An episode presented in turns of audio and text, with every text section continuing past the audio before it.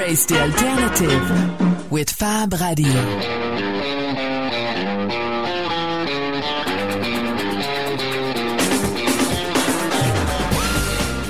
Hello, Biblivores. It's Sunday. You're listening to FabRadioInternational.com, and I'm your host, Ed Fortune, and I'm here with. Hand in face. You can catch us on all sorts of lovely social media. We are on Twitter, Facebook, Tumblr, and Mixcloud as Radio Bookworm, and you can also find the station itself by going to FabRadioInternational.com.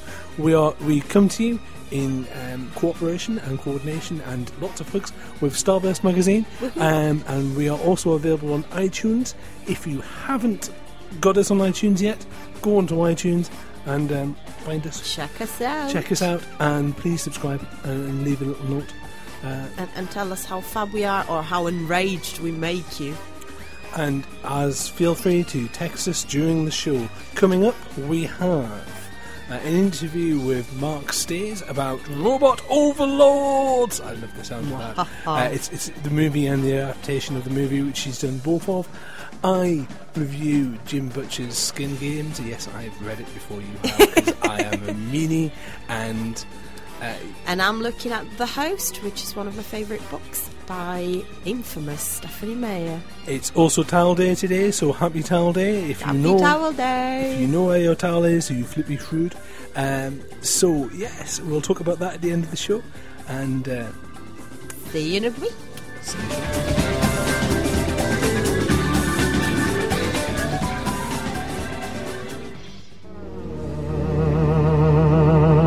Those hands are playing the strangest musical instrument in the world. The only instrument that is not touched by hands. You ask for it.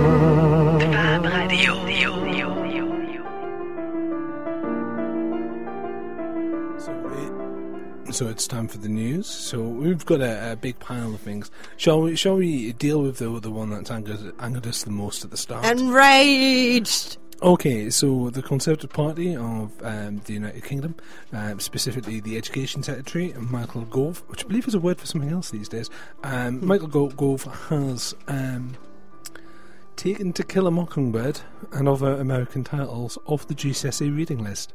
Boo. Uh, boo, boo, boo. This morning, uh, you might have heard the thunderclap as faces and palms collided.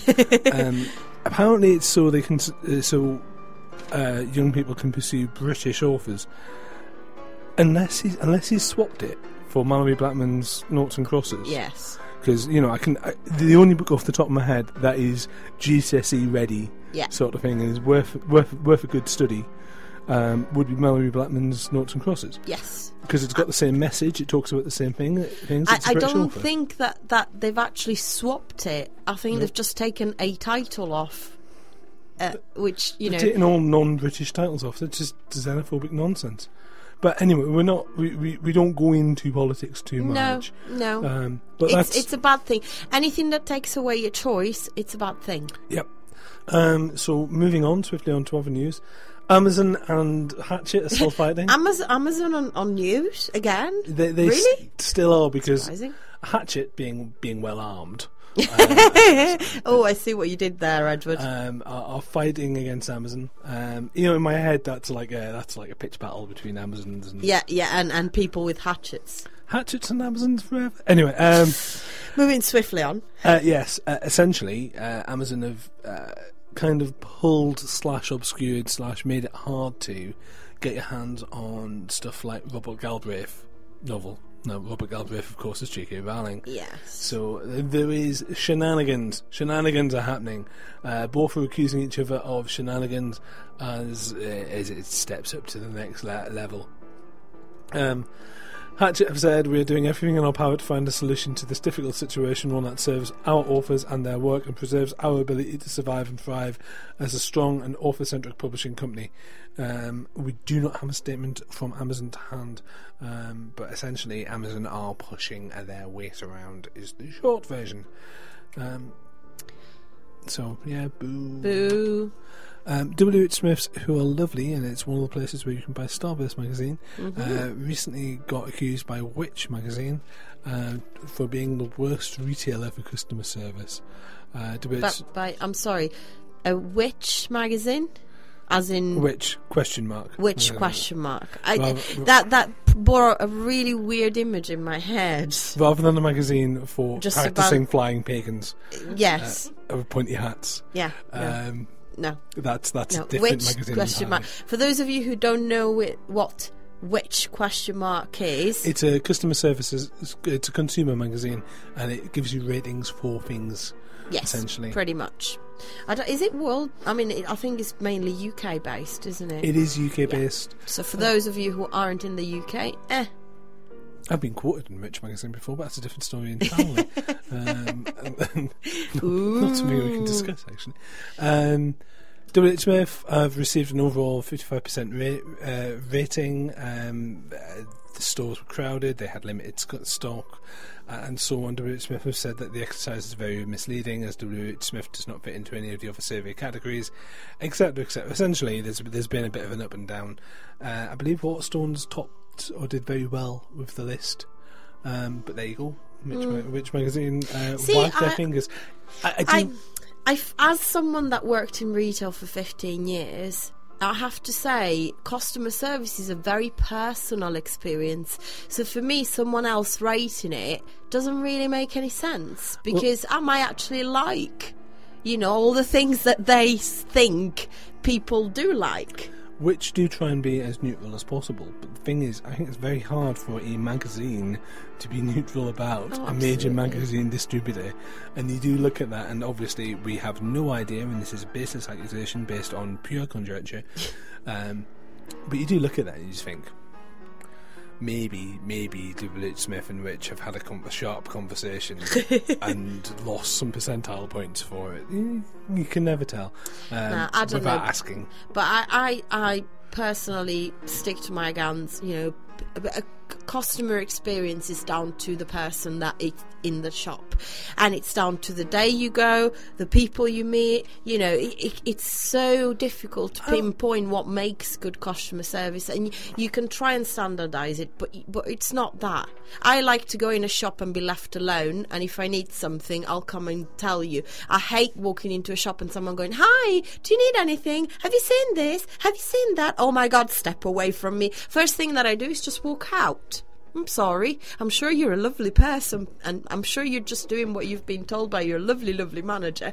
But that's not what is good customer service for me. But some but some stores do rate their staff on that exact thing Oh, of yeah. interacting with the customers within 10 seconds of them being inside Uh, the building. Well, as I said, 15 years of retails have taught me that unfortunately companies need to have it standardized because they have to quantify it, because they have to get take targets to the people. Blah, There's blah, blah. another distributor of books that I can accuse that of. But anyway, Eh. um, W.H. Smiths, I really like them because they start Starburst magazine. Also, just They also have loads of books and they have loads of offers.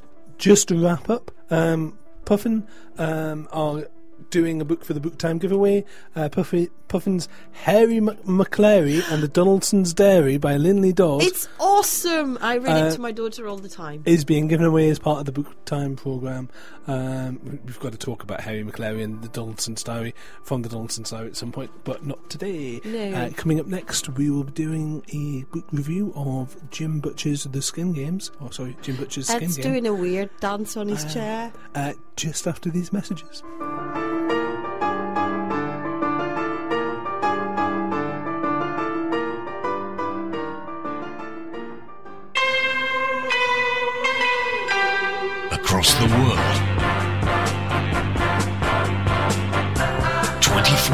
A day.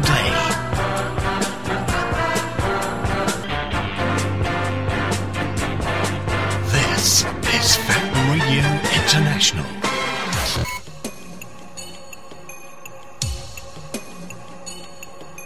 Hello, everybody, and welcome back. Um, so, I'm going to be talking about Jim Butcher's uh, Skin Game, which is part of the Dresden Files series. Shall we quickly explain for those who are uninitiated, in well, uninitiated the Dresden Files and what that's all about to begin with? So, we have a chap called Harry Dresden, uh, Chicago's only professional wizard. He's he's got a thing in the yellow pages that says "wizard for hire." Um, he is a trench coat wearing, hat, big hat wearing He wears wizard. stencils. Stencils are cool. Yeah, he's got a Stetson. He's a he's a proper cowboy in Chicago, styly bloke, um, with magic powers. Now, the Dresden Files is a huge, huge series, and we could we could easily dedicate an entire show. Um, this is a return to form for Jim Butcher. I know some people who've read some of his more, you know, some stuff like Turncoat and Changes, and they didn't particularly like them. Um, and you know, comparing them to some of his earlier stuff like Stormfront and Full, Fool Moon, people were like, "Ah, "It's gotten a bit, it's gotten a bit stale." Uh, this is a return to form. It's a short version. So you know, if you're like, if you're a fan, you're like, oh, "Well, is it any good?" Ed? Yes. Uh, so, for those who don't know the, the books at all, uh, Harry is a wizard. He lives in the real world.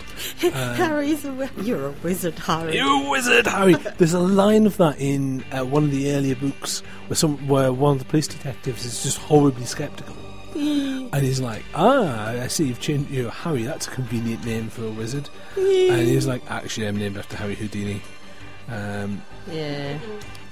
so it is a great character. Essentially, we have a very complicated urban fantasy world Yes. with different courts and different organisations for the various different supernatural creatures. So werewolves hang around in packs. Um, vampires have their own courts depending on what sort of vampires they are. The the, the, the Porsche vampires have a different sort of court to the ones that just run around eating corpses and that sort Yep. of thing. And they are there's there's the Wizards Council, or the White Council, as they call themselves, and they run around with their staffs, and they're all very serious and, and serious minded. And Harry was a wizard who became who started off as a warlock, so that means he was outside the kind of legal purview of his supernatural society that he's in, and then he slowly but surely kind of clawed his way up the ranks trying to avoid being tied to any club because he's not. You know, he's fairly he's a fairly anti-establishment figure who ends up being hmm. who ends up because it's the right thing to do enforcing laws in certain ways. So the first thing about the Skin Game is this is not a book for someone who doesn't know the Dresden Files. Okay. Um, So if you want to start, just go to the beginning. go to the beginning, pick up. Um, he said, looking at the back, pick up Stormfront because it's a great book. I've However- read Stormfront. It's the only one I've read. However, I was about to say, if you've read Stormfront, or maybe one or two of the others, and you're kind of like, oh, I don't know if. Yeah, you can chiefly get away with this, because now that you've been introduced to the character, you can pretty much plug yourself back into the series. But to be fair, once you've read the first one, you're not going to pick up, you know, the latest. You, you're just going to carry on if you enjoy and, it. and you really should.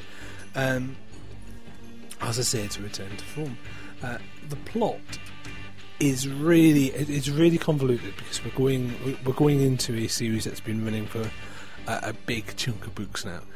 So let's see, he's got. Ah, I love this. Okay, what we've got is we've got the the Knights of Blackened Denarius. Now, Denarius means coin, and they have a coin from uh, well, one of those thirty pieces of silver. You know, those thirty pieces of silver. You know, the ones that Judas was given. Mm-hmm. Those bits. And then we have a bunch of knights with swords. And in the mm. swords, they have the, the, the true cross. So we have swords, and we have coins. And it's a book about the supernatural, you say. Swords and coins. More after the, after these messages.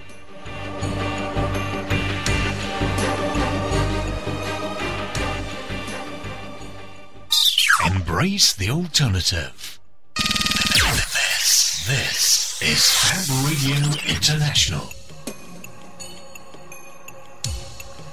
So, uh, we're coming back, we're talking about Jim Butcher's The Skin Games, and it's um, The Skin Game, not Skin Games. That's a different thing entirely. the latest Harry Dresden, coveted Harry Dresden book. Uh, it's very, very good indeed. We enjoyed it an awful lot. Uh, I enjoyed it. I say we. I enjoyed it an awful lot. Uh, essentially, what we've got is we've got these these knights of the cross with their swords. We've got these bad guys with their coins. Now, now, what else do we need? Do we need wands? Well, we've got wizards. We've got wands. Do we need a cup? Well, do we need? cups, yeah. Do we need? Do we need a cup? hmm, there might be a cup in this book. Well, let's let's not go into too much detail. No as to what the cup spoilers. might be. Otherwise, Dresden fans will just you know send hate mail to the to the radio, and it wouldn't be fun. But the principles, for those who, who, who know about these, these these sort of things, the metaphors to do with swords and righteousness and reason, and coins, and it's all in there. Uh, as is the whole thing with Home and Half. So, Woohoo! how he gets hired, because he's a detective. Pretty he much. Gets, but these days, he's also the Knight of Winter. Queen Mab, yes, that Queen Mab, uh, the Queen of the, the, the Unseelie Fae Cult, has pretty much got Harry on a hook at the moment. So he's he's stuck. He has to do what she says. She's she's not sort of blackmailed. Her, you know, it's Mab. So Mab's going to be all kind of. I'm sort of blackmailing you, and I'm sort of not blackmailing you. I'm just I'm blackmailing you, but I'm being totally suave about it. essentially you've got no choice but to do this. However and I, I you know that you've got no choice to do this but i'm not going to call it blackmail because that's just not classy. No. so he gets forced to, to work with nicodemus who's one of his enemies from the, the, the, the series. This hmm. is all in the blurb. He ends up having to work with nicodemus. Nicodemus carries a coin from from judas Nicodemus is an evil, evil wizard. Nicodemus is an evil man. He's got the, he's got Judas's noose around his neck. He's a he's a he's a bad guy, and the thing is, Nicodemus turns around and goes, "Yes, I am a villain. However, I have a reputation, and my reputation is, is if I hire someone to do a job, they do the job." Because you know that's I've been doing this for two thousand years. I, I'm very good. I'm So he, cute. he gets together a posse, and they have a heist. Oh dear. You'll never guess where they're heisting. Nicodemus 11? It is Nicodemus Eleven. You'll never guess where the he- heist is. No. Hades' vault. Oh Jesus. Well, well, uh, the exact the opposite, in fact. But um, Oh Hades. he might be involved at some level. But yes. so so off they go to to raid a bank vault in the underworld. Awesome. Uh, it's a heist novel. Jim Butcher has sat down and gone. I've done every. I've done these characters left, left ways, sideways, up ways, down ways. What's missing? And what's missing? I've not. You Look, know, George Clooney and Brad Pitt are on TV. What are they doing? he's had Harry D- Dresden ride a zombie dinosaur in the past. yes, I mean, yes, where, I've heard. Where else do you go but a heist caper? It's a heist caper. I loved it to pieces. Um, Fantastic. it's filled with the it's filled with the usual stuff that you should expect from the Dresden Files. So yes, Harry is very sexy. Yes, Harry is very cool. Yes, there's, there's a whole thing about family and half and home. Yes, there's lots of kids running around. Yes, there's a whole thing about love. Yes, there's some weird ideas about you know where souls come from in creation. He looks like Clint Eastwood in, in from this angle on the cover. It's a young Clint Eastwood. But on the other hand, he's also, you know, just really, really cool, kind of kick-ass, magically powered action hero. It, it's it's very, you know, it's very easy to have a pop at a kind of an action hero based novel. You, you, you know, I could I could tear it apart quite easily using all my literary powers, but that would just make me grumpy. I want to love it and cuddle it and hug it and call it George Is- or is- Harry. as, as soon as you get the, you know, he has a Stetson, he has a, a big ass gun, he has a wand, he has all these cool things. You know, he has a, doesn't have a wand, he has a staff. I he was has a staff. His trench coat's covered in, in sigils, obviously. You know, as soon as you get behind that side of things you, and have fun with it, you will have fun with it. If you're not into the Dresden Files, then and you like detective based action, cinematic action, urban fantasy, get into the Dresden Files. If you are into the Dresden Files, you've probably got this on pre order. If you were into the Dresden Files and you kind of fell out of love with it because it went a bit weird and it did go a bit dark at points and some of the some of the, the as I, we mentioned some of the, the more recent novels have been a bit "Uh, really um, this is a return to form for Jim Butcher I enjoyed it a lot um, if you like if you liked Fool Moon if you liked Grave Peril if you like Deadbeat um, I actually I quite like Turncoat but anyway uh, I quite like White, White Knight as well then you will like and if you like ghost stories I'm then- sorry, I've just noticed the back cover. There's a, an awesome entertainment entertainment weekly little little um, quote. Think Buffy the Vampire Slayer starring Philip Marlowe. I think I think that's a, slightly lazy description, to be honest. Because yeah, okay, it's a, it's a good Grab place. me. It's a good place to start, certainly. Um, one of the things that I, I'm really kind of sore about this is it's gotten rid of the. He used to have a Beetle car. He used to drive around in a Beetle that Oh, was yeah. blue. He called it the Blue Beetle because he's a comic book nerd. Because one of the running gags is that wizards, as soon as they go past delicate technology, the delicate Yeah. technology gives up. Uh, Yeah. So he's got an old, he's got an old 1960s car which just barely works. Um, so I think coming up next we have a bunch of interviews and things. In fact, let's talk about some robot over- overlords coming up next.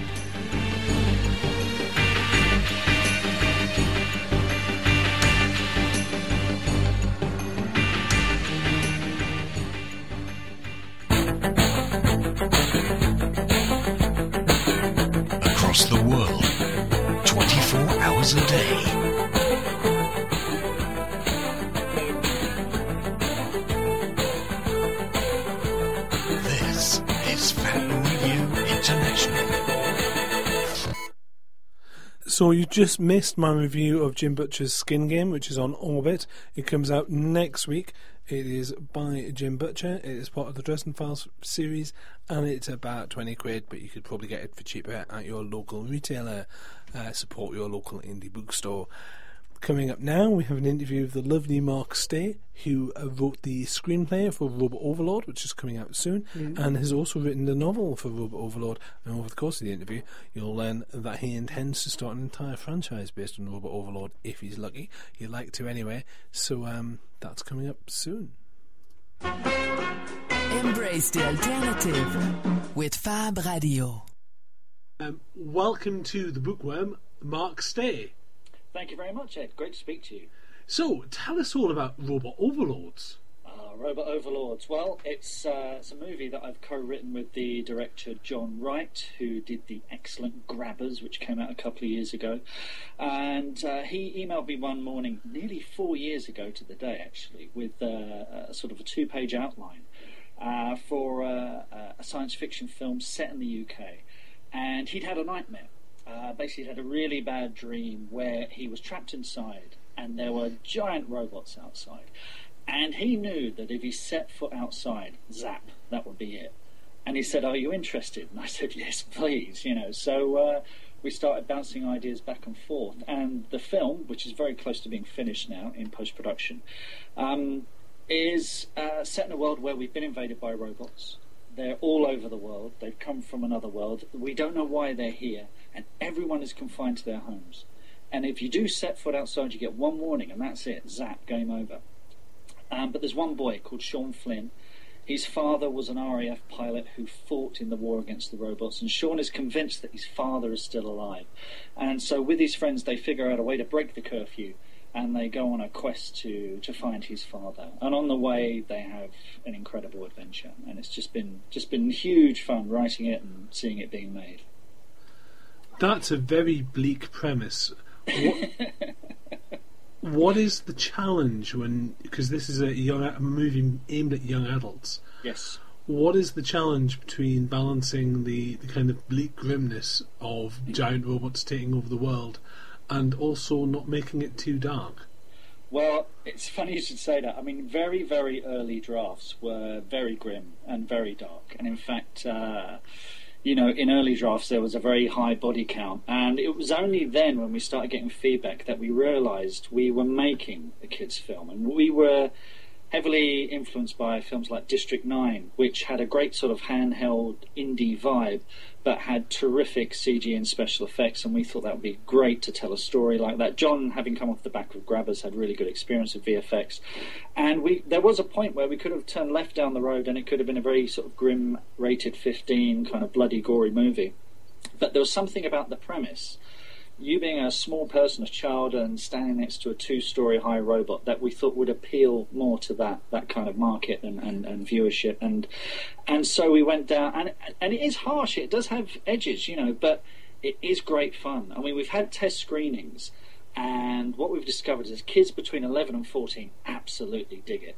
And they, they're into it from minute one. And I think one of the reasons they really, really like it is, particularly with British kids as well, because if you're 11 years old now, you're too young to have seen Harry Potter in the cinema, and they're looking up at the big screen and they're seeing kids they know in streets that they know having a big widescreen adventure with big robots, and they, they really get into it. So, and they like something with an edge. You know, they like something that's uh, a bit gritty, and you know, where people will die and get zapped, and uh, and it is you know it is an occupation movie. You know, we're occupied by robots, and there are people who will collaborate with the robots, and there are people who make a stand and fight against them. So it's about really difficult choices as well. Um, but it is huge fun, and the, the young cast we've got are, are just incredible you wrote the script for the movie and you've also written the novelization. Yes. What is the change of pace like, and what things can you do in a novel that you can't do in the movie, and what can you, what have you changed, and what can't you change?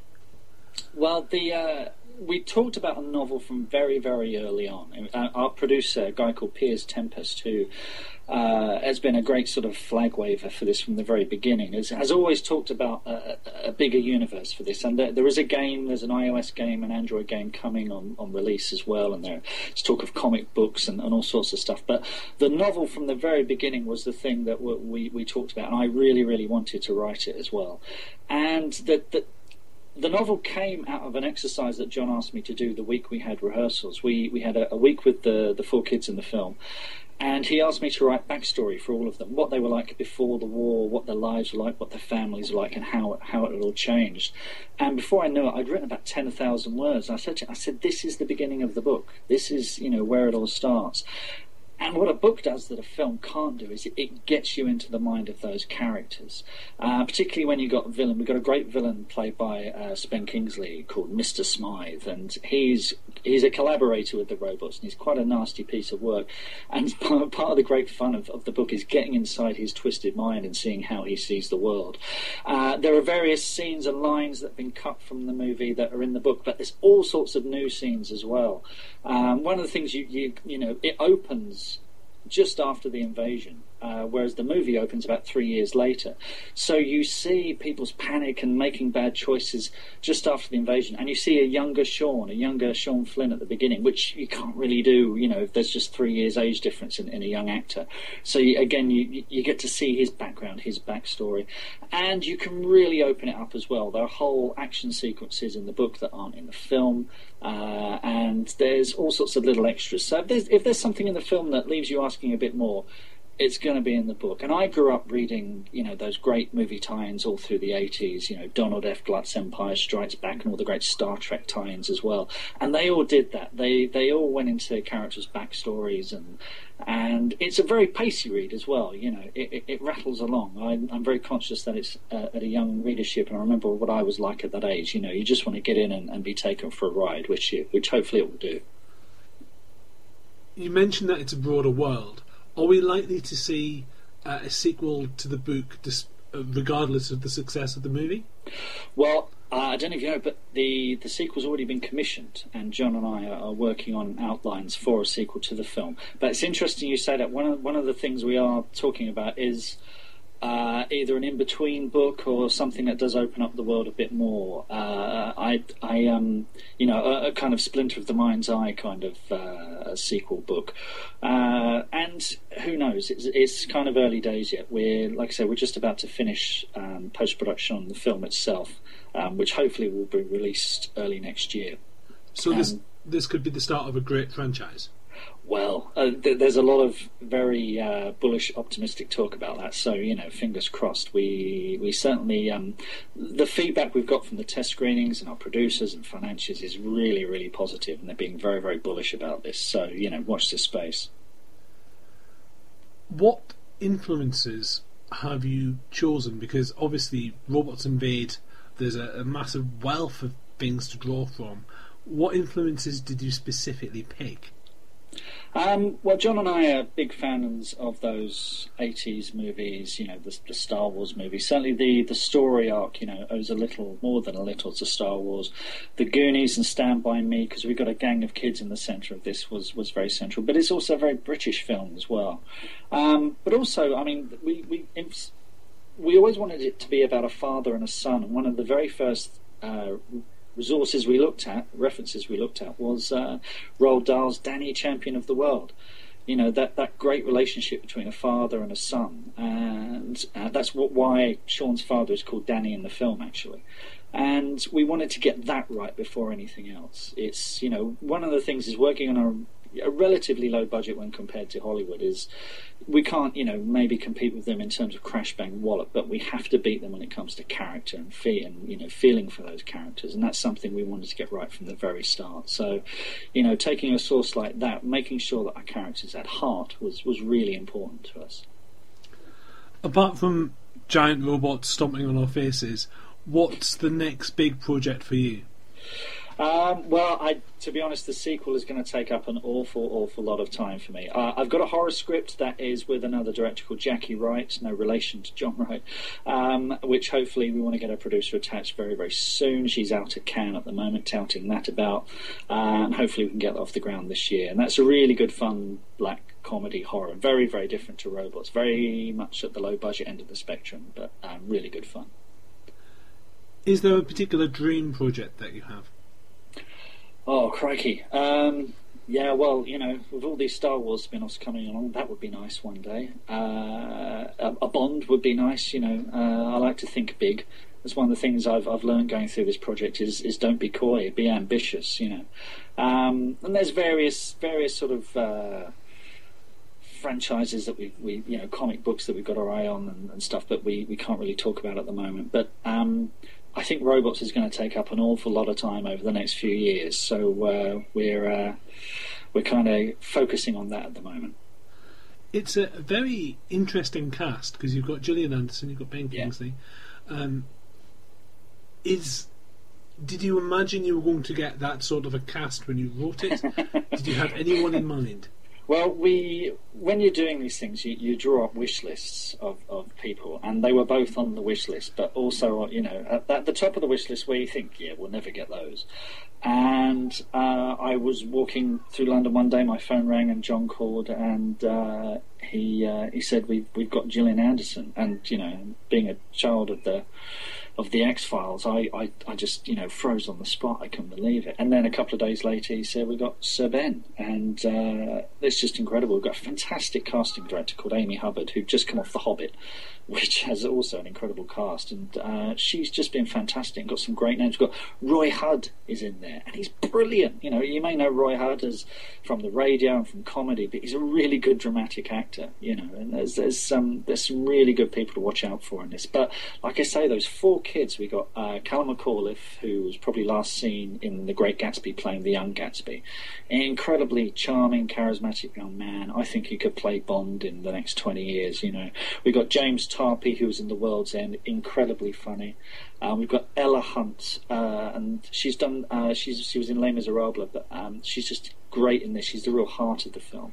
And we got a young lad called Milo Parker, who's about 11 years old when we shot it. And I guarantee everyone's just going to want to adopt him. He's he's just adorable and uh, again, incredibly charismatic young guy. And you'll go in for the big stars, but you'll you'll come out just wanting to see more of these guys. I, I guarantee it. Um, we know we know quite well on this show that writing is an intense and difficult process. What gets you through the editing process? I've learned to enjoy it. I like it. I, I realise you, you can't be precious about these things, particularly in, in film. Uh, the thing yeah, I realised very early on is is that it's Jon who's the one who's going to be standing there on set on the day, surrounded by the cast and crew, looking at him. And if I stamp my feet and insist that something stays in that he doesn't agree with, then you know it's not going to be done well. So you know, I uh, I've I've worked well with Jon, but I I in that we we kind of you know there aren't any airs and, and any any shouting matches or tantrums or anything. And and we've got we've had really good support from the BFI. We've had really good notes from them and our financiers and, and backers. And we've we've just it's been a bit of a dream. We've not really had any really silly notes. You know, it's it's um it's all been done for the the good of the project itself. And Jon has a really good clear idea of, of what he wants and how he wants to get it. And as a writer, that's that's a dream. You know, if you're working with the guy who's actually going to make it happen, then it, it, it makes a massive difference. Um, if you had a, if you were trapped on a desert island, and you only had one book for company, what would it be? Oh, crikey! Um, one book.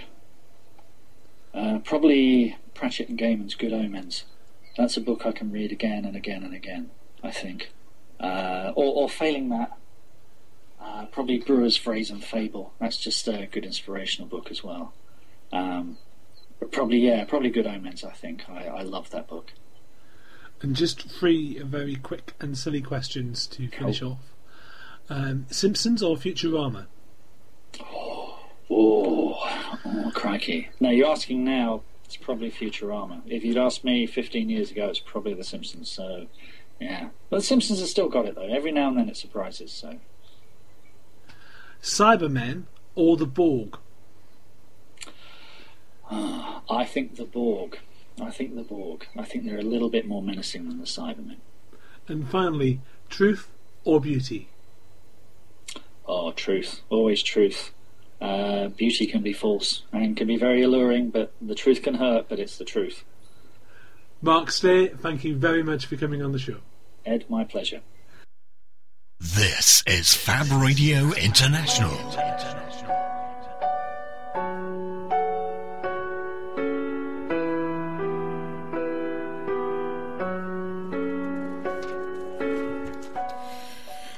And if you've just tuned in, this is the Bookworm on Fab Radio International, and you have just missed Ed's interview of the lovely Mark Stay. Uh, Robot Overlords will be out um, soon. It's all coming out over the course of the next year or so. We'll keep you informed as it happens. But wasn't he lovely? He sounded like a truly lovely chap. So uh, you have a book? I have a book in my hands. It's a quite a hefty book, and it's one of my favourite books. Um, and it's The Host by the infamous mwahaha, Stephanie Meyer. Okay, so obviously I'm horrendously biased. Um, Don't be. Don't be. uh, tell me, tell me about how Stephanie Meyer redeems herself. Right, so The Host is a sci fi book. Um, by all intent and purposes.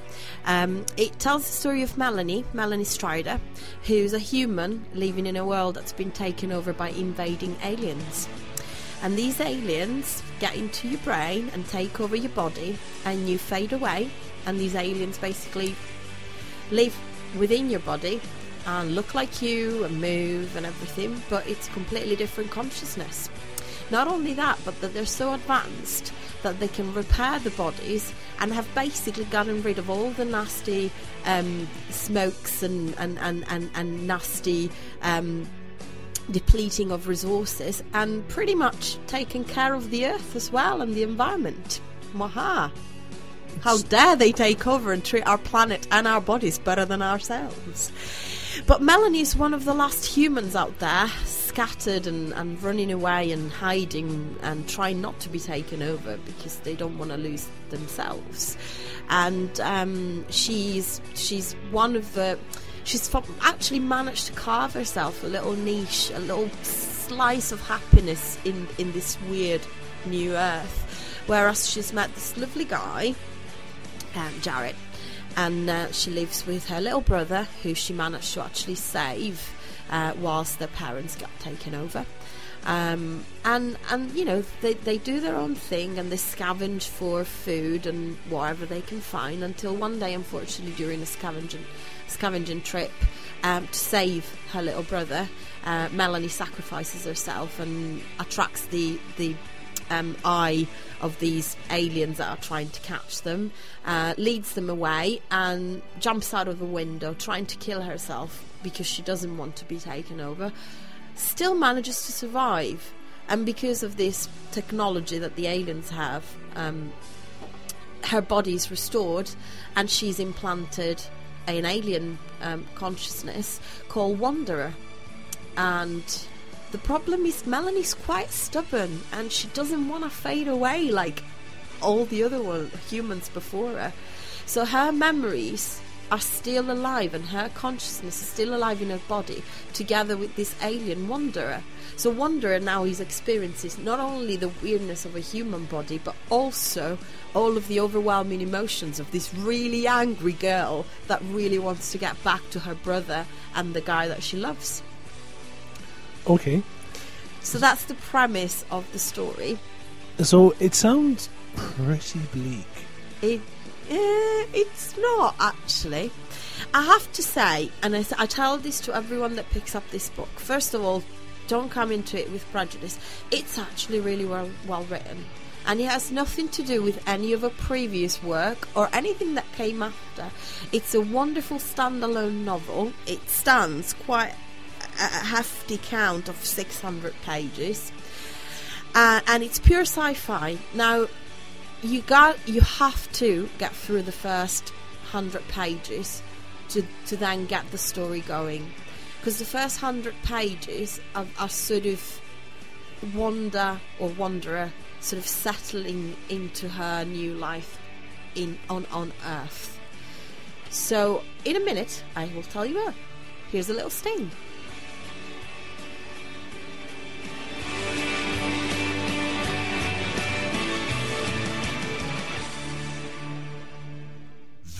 Is Fab Radio International. For seven years, The Ripman Show has been playing and supporting new, unsigned, and emerging music. You can now listen to the show here and exclusive to Fab Radio International every Monday, 7 till 9.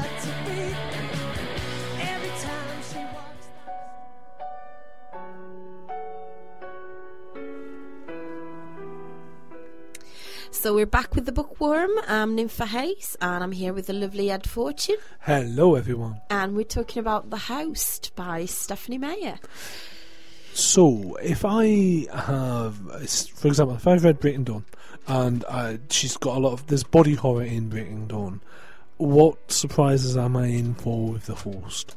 Um, it's not actually that gory at all. It's it's it's. I don't even know how to explain it. Apart from please read it, it's very beautiful in the story and the way that she she does this taking over is not. Is there's no violence almost, and I think it's because of the alien race that she portrays. There there there's no war. You know, there's no overt big let's fight for independence. The, there's few of us left. There's few humans left. They really, they really just come, taken over, and the human race did not realize until it was too late, and they were already there. So you know they've done good things, but obviously it, the horror is more the, the psychological thing of of fading away from your own body and obviously these bodies. But it's very well it's very well approached. Now the worst thing is when Wanda actually sort of when the memories are so strong that she can't fight it anymore and she actually goes looking for melanie's family for her brother and, and her boyfriend shall we say. Um, and she goes through this um, through this desert uh, with this image in her mind that she's trying to match up to a place that her uncle once talked to her about and where she thinks uh, her uncle still lives and where she hopes that her little brother and her, her boyfriend have ended up and that they're safe. And she actually does get there and there's a tiny pocket of resistance that are living hidden deep within a mountain. Um, and there is some violence there and it's basically the, the fear of people because obviously she's not human anymore. So they don't believe her when she she's tries to explain that you know she's actually half melanie and half something else but she's not there to you know hand them over she actually just wanted to make sure that they were okay and the only way that you can recognize these aliens is by looking into their eye and there's like a silver circle within their eyes which is part of the alien that's implanted in inside you in the brain Yeah. it's it's not that bad. There's there's sci-fi obviously big and heavy. There's there's a beautiful love story. Um, there's also a wonderful story about human nature and, and, and how we uh, sort of overcome our fears and, and, and sort of become better and more. And and then there's the story of this this alien form because you can also get glimpses into her previous lives. She's been in different worlds and inhabited different types of species in the in several worlds, and and and obviously then she compares them to to what the human body and the human emotion is like.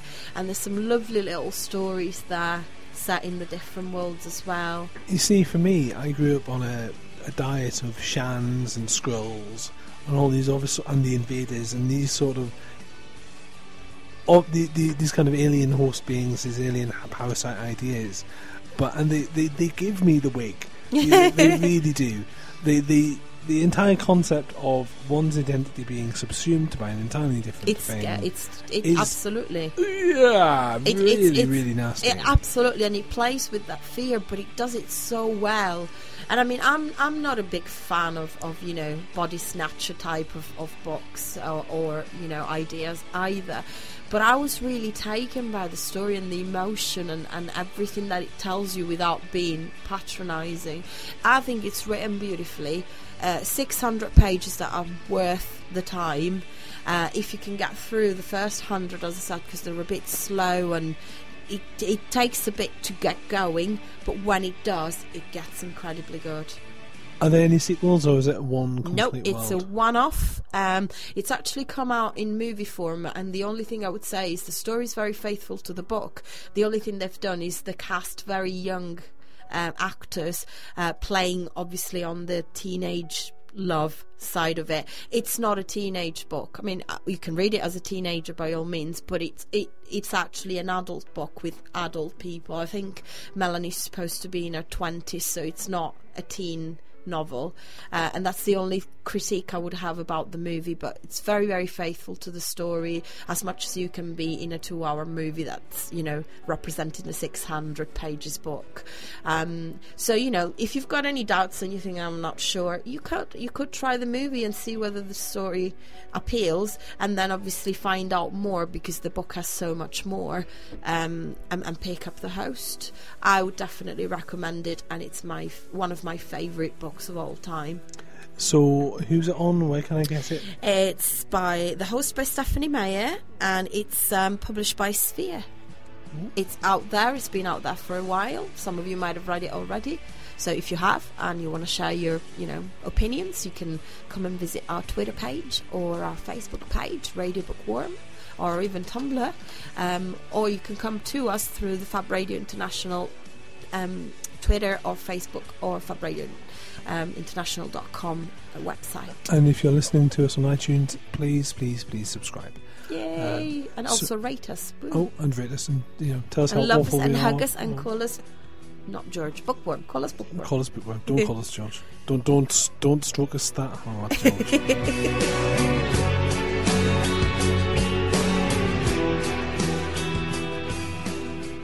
Across the world, 24 hours a day.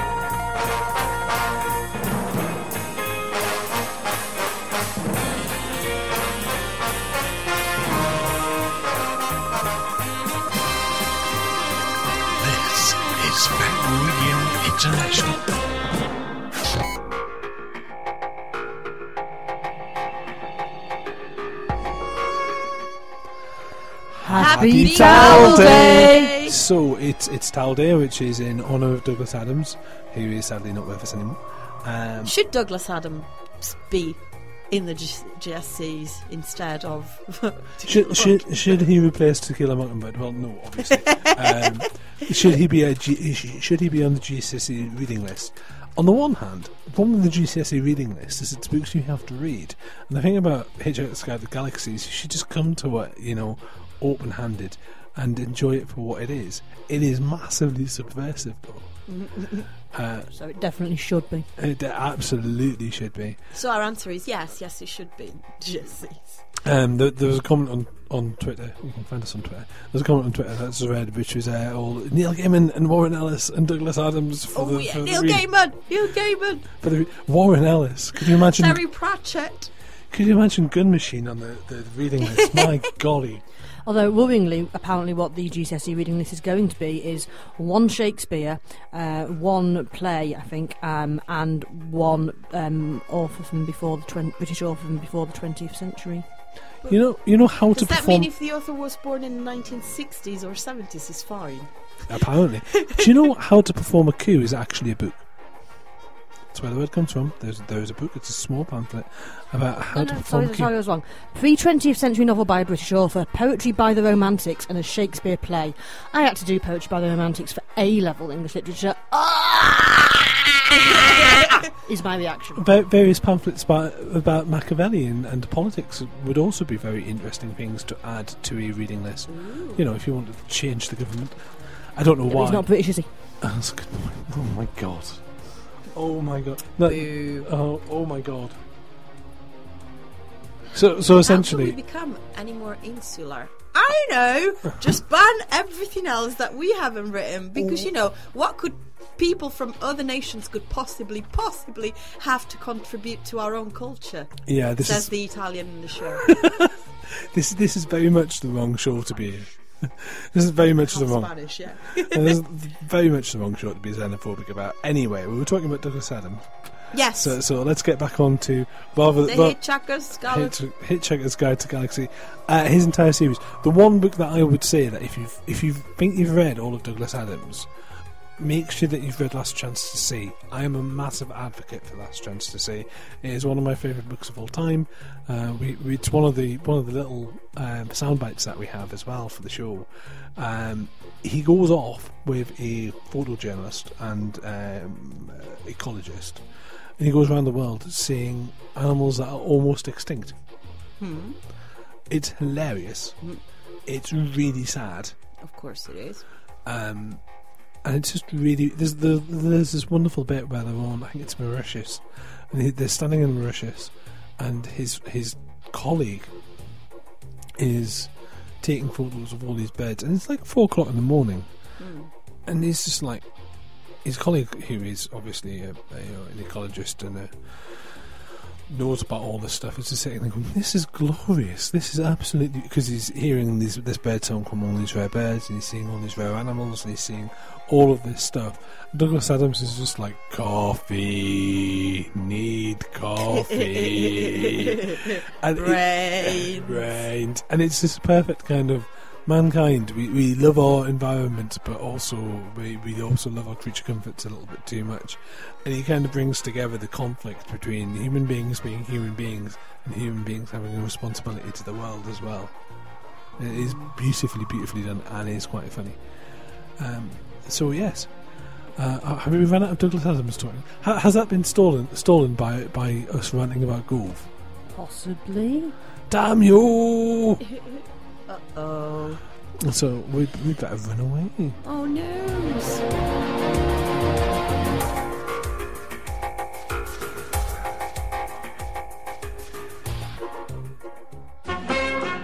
Embrace the alternative with Fab Radio. Hello, I'm Great Uncle Bulgaria. I found this Uncle Bulgaria. When we're not cleaning up Wimbledon Common Oh, it's a bit tight. And contributing to the ecological debate Oh. around redistribution of resources, Ah, we like to listen to the Radio Shed oh, it is tight. every Saturday, 12 o'clock midday think- until 2 p.m. I think I'm gonna faint. Pick that up. Oh.